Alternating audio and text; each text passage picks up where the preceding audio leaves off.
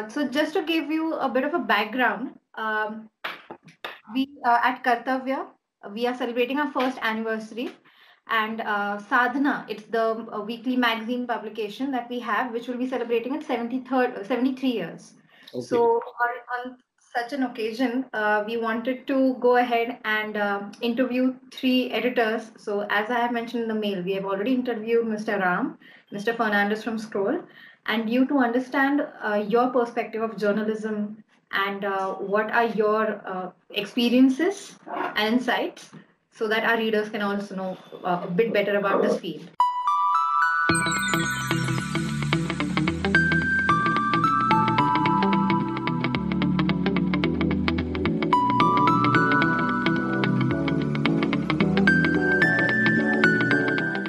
You know, uh, I think somebody asked me once, and I've used this line off line often after that. Somebody said, "कि यार तुम लोग ना तो on the one hand बताते हो और ना ऑन द अदर हैंड बताते हो तुम सीधा कोई चीज के ऊपर पोजीशन ले लेते हो so my response to him was अरे भाई on the one hand is the times of india on the other hand is the hindustan times so we have to find something else to say so i think uh, look important thing is to look at the facts and you have to look at the facts clinically uh, if you looked at the nuclear deal and if you accepted the fact that Cold War had ended, that the Cold War had ended 15, uh, 15 years back, and maybe the wrong side won because the Indian intellectual discourse was mostly left of center and mostly anti-American and pro-Soviet. So maybe the wrong side won, but the Soviets lost.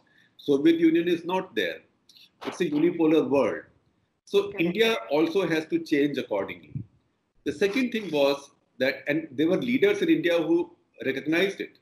Uh, so Manmohan Singh and Narasimha Rao in 91 knew they had they had intellect that you cannot open up India's economy uh, to the market and yet continue to be anti-Western forever, chronically. So we saw the nuclear deal as a big strategic shift for India. We never saw the nuclear deal as being about energy. And we mm-hmm. never saw the nuclear deal as being about weapons. We saw nuclear deal about being a strategic mindset shift.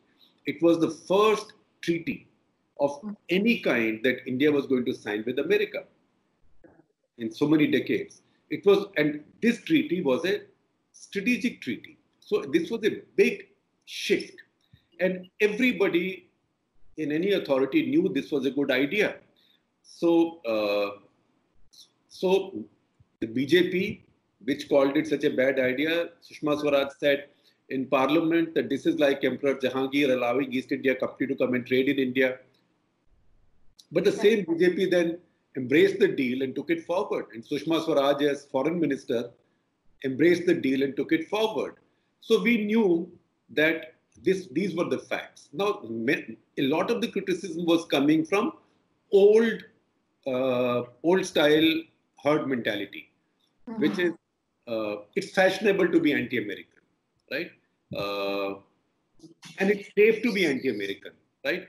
Uh, if something is being done with America, you and so and the funny things happen when that happens. Then you see people who are otherwise nuclear pacifists who say nuclear weapons are an obscenity. They are saying, "Oh, but what will happen? This will compromise India's nuclear weapons." Right?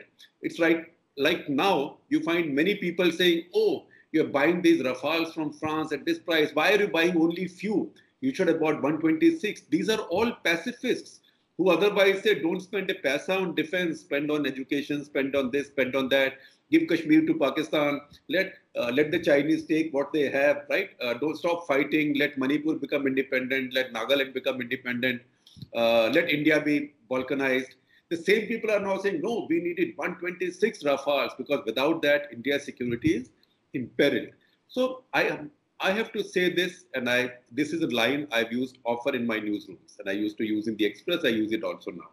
That as as journalists, we must never switch off our bullshit detector. So when I find somebody who's a lifelong nuclear pacifist or lifelong nuclear uh, and non-proliferator coming up to say this will compromise India's nuclear weapons, I'll say, bah right? Uh, I know where they are coming from.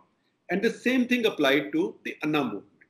Because if you saw the Anna movement, Anna movement was very elitist. It talked of the poor, but very few participants were poor. They were urban, they were elite. Uh, and look at the kind of uh, Shivji ki Barat they gathered around them. There was uh, there was all kinds of people from Prashant Bhushan on the left to Baba Ramdev on the right. Uh, there was nothing in common with them, uh, between them, except the idea that they should bring down the UPA government. In politics, that's okay. Uh, it's perfectly legitimate for an opposition to bring down the government of the day. But these people were not the opposition. And their pretense was not that of the opposition. Their pretense was of being non political and of being anti corruption activists who had no interest in politics or power. So we said that is wrong. I mean, that, no, we didn't say doing this is wrong. We said that claim is wrong. Mm-hmm. That claim is wrong. And to then say that everything is corrupt. Uh, so in fact, I wrote two articles at that point that you can check uh, national in my national interest column. One was called Arvind Chitrakatha. So that was based on this uh, book, small book called Swarajya that Arvind Kejriwal had written, given giving his concept of Swarajya. And I said this, and, and he had quoted, he had made parallels, drawn parallels with Vaishali of third century BC. Uh, so that's why I said this is Arvind Chitrakatha. That you know you can't run a modern democracy like Vaishali in third century BC, and Vaishali in any case spent all its time arguing with itself while Magadh came and uh, rolled it over and massacred everybody. So, uh, and the other article was on the Jan Lokpal bill that, you know, everybody was saying Jan Lokpal bill, but funnily, nobody had bothered to read it because and I read the Jan Lokpal bill and I called many people on TV also, TV anchors who were promoting it. That पढ़ा है कि Indian constitution में हो ही it is not possible because to say that our uh, Lokpal members will be three Nobel Prize winners and four Max Magsaysay Award winners, what kind of constitution allows that? And then to say every neighbor can spy on his neighbor and make CDs of that and send to Jan Lokpal then Jan Lokpal will prosecute. It will also try. So the appeal, vakil, dalil, sab ek hai. And if it catches somebody, then 10% of whatever money it's supposed to have saved on corruption will go to Jan Lokpal. That means there is a vested interest in convicting everybody, right? So this is like North Korea. Every neighbor will be spying on every neighbor. So in fact, I said in that article that do two things. One, buy shares of a company called Moser Baer because Moser Baer now it's defunct. Moser Baer makes CDs because everybody will be making CDs on everybody, right? So there'll be a boom in CD business. Second, buy shares of DLF, I think Hiranandani, Unitech, all these builders, because if Jan Lokpal bill comes in, they'll all be building jails all over India, because jail building in India will become such a big business. Right. And in one of the negotiations, that's what Pranab Mukherjee said to these people that, look, under this constitution, I cannot do it. So, where one of the negotiators on behalf of Anna team said, but we have come to, we have come to change the constitution. So Pranab Mukherjee said, I don't have the mandate to change the constitution. When you have the mandate, you come and do it. So, and where is Jan Lokpal bill now? Does, any, does anybody even make a demand for it? Where is Anna Hazare now? He was hailed as Gandhi. So we said that Gandhi, poor Gandhi, was always in an argument with himself on whether he was a Mahatma or not. Right? Here is Anna Hazare, who has no doubt that he's Mahatma Gandhi. He was a clown, and he had clown written all over him. But if people were willing to be fooled, good luck to them. The same people now look stupid. But the fact is that for taking this position, uh, there was a lot of opprobrium because people immediately say, oh, you must be pro corrupt. Right. But then you have to raise questions. You have to say, okay, there was a scandal in 2G allocations of 2007 for sure. There was a scandal. But could the money loss be 1 lakh 76,000 crores? 1 lakh 76,000 crores in 2007 was $2 billion more than all of India's defense budget. Army, Navy, Air Force, salaries, pensions, fighter planes, tanks, submarines, everything put together. Could the value of this much spectrum be more than India's defense budget? So just apply the test of reasonableness. Uh, so, so this, both positions came from fact and conviction.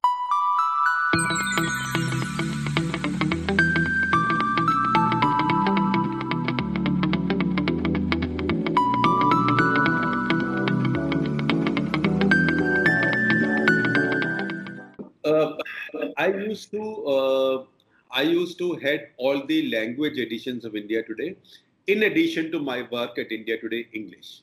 So India Today then had editions in several languages.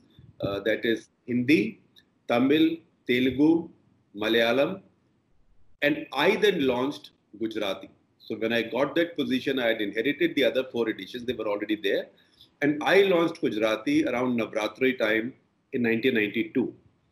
Uh, in fact, that's when Sheela Bhatt, who we had appointed editor of Gujarati edition, she took me to meet Narendra Modi for the first time. He did not have any official position then. He was not even an MLA.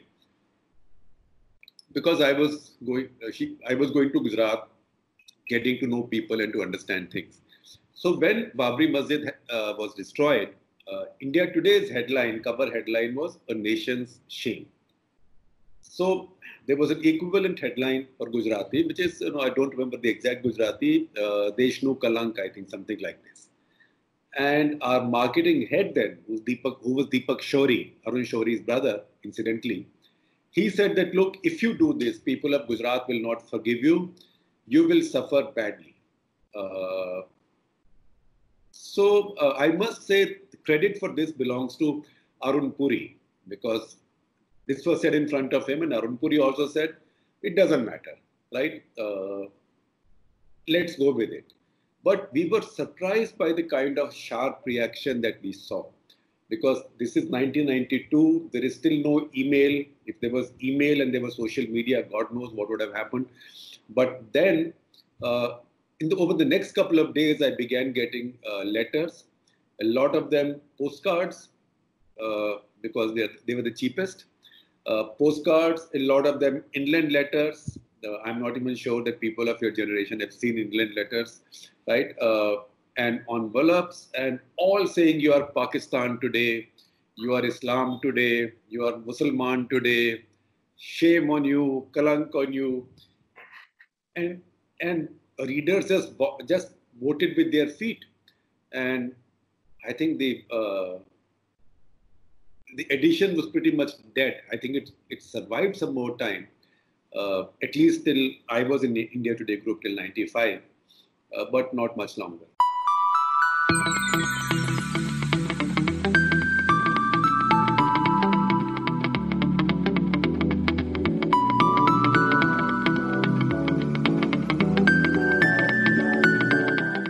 Well, because you know, uh, this is a question that I was asked once uh, in fact, by Arvind Kejriwal, when Indian Express was the only paper that was seeing problems with the Anna movement and the India Against Corruption movement, because we saw it purely as a political movement.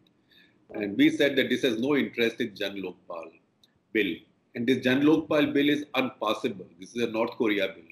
It cannot be passed in India. So, uh, so he did ask me, and he said, "What is? Uh, have you asked your marketing department uh, how is the line that your paper has taken on our movement working in the market? Mm-hmm. And I said that, look, we are, we cover news.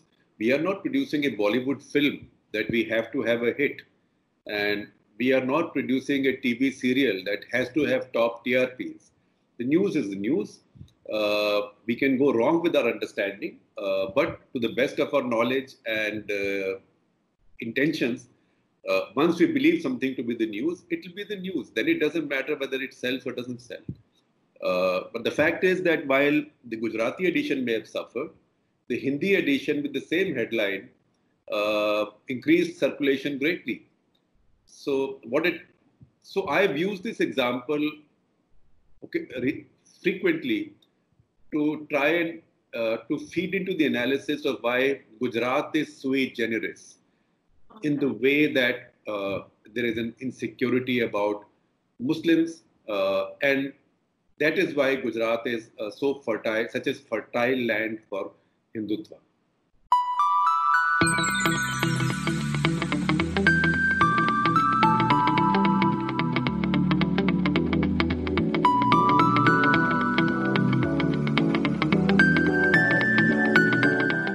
They didn't bother. I have to say that uh, Arun Puri didn't bother. I think he took it in his stride. Uh, I mean, nobody likes something, a product going down, but I think it was okay. Uh, I think if you look at those issues of India today, India today took a very good position on that issue at that point. And we were very proud of it. And uh, so after the edition was shut down, were you like, uh, uh, what role were you again uh, going back? Edition wasn't shut down while I was there, but this was only an additional charge for me. My Right. main work was with India Today English. Uh, Okay. My writing, my editing, I was running a lot of sections there. It was mostly there. But as an additional charge, I was also running the language editions. In fact, I had two titles in India Today. Uh, I'm used to having two titles. Uh, Mhm. so I was senior editor in India Today English and executive editor and publisher with all the language editions. So it was some time after I left that this edition was shut down. And then, as we know, I think in 2014 or 15, the remaining editions also were shut down, besides the Hindi edition, which is still there, which I regret greatly that these editions had to be shut down. But the realities of the market, plus people who are running a business, know best what is best for them.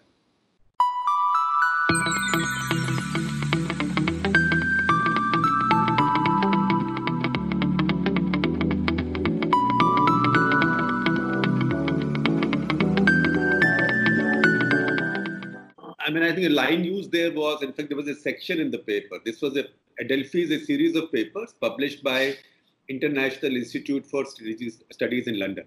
So I was a research associate there between 93 and 94 on sabbatical. So there's a section there uh, that talks about how a majority acquires a minority complex. And that went to the question of how do Hindus, who are more than 80% of India, acquire a minority complex.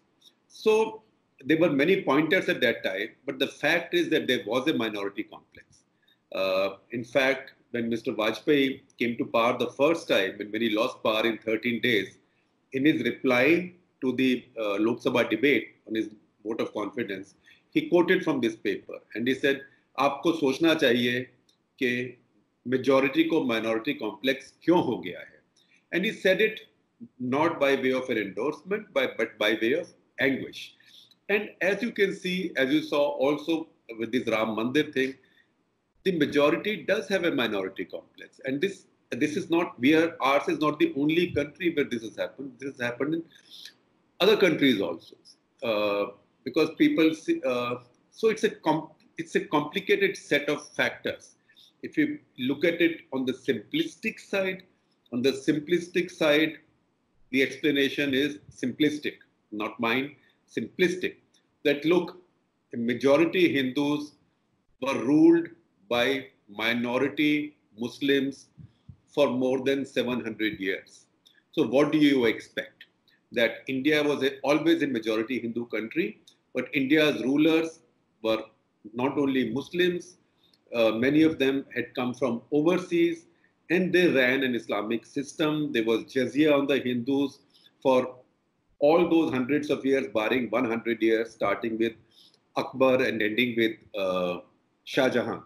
So, so there are those issues, but also it's a question of how do various parties play their politics. So the BJP worked on this minority complex among the majority. Congress party, I would say that uh, from 1986 onwards, played into it. Uh, Indira Gandhi would never have allowed it, but Rajiv Gandhi made mistakes. Shah Bano case, then the proactive ban on Salman Rushdie's book, Uh, and that played into it.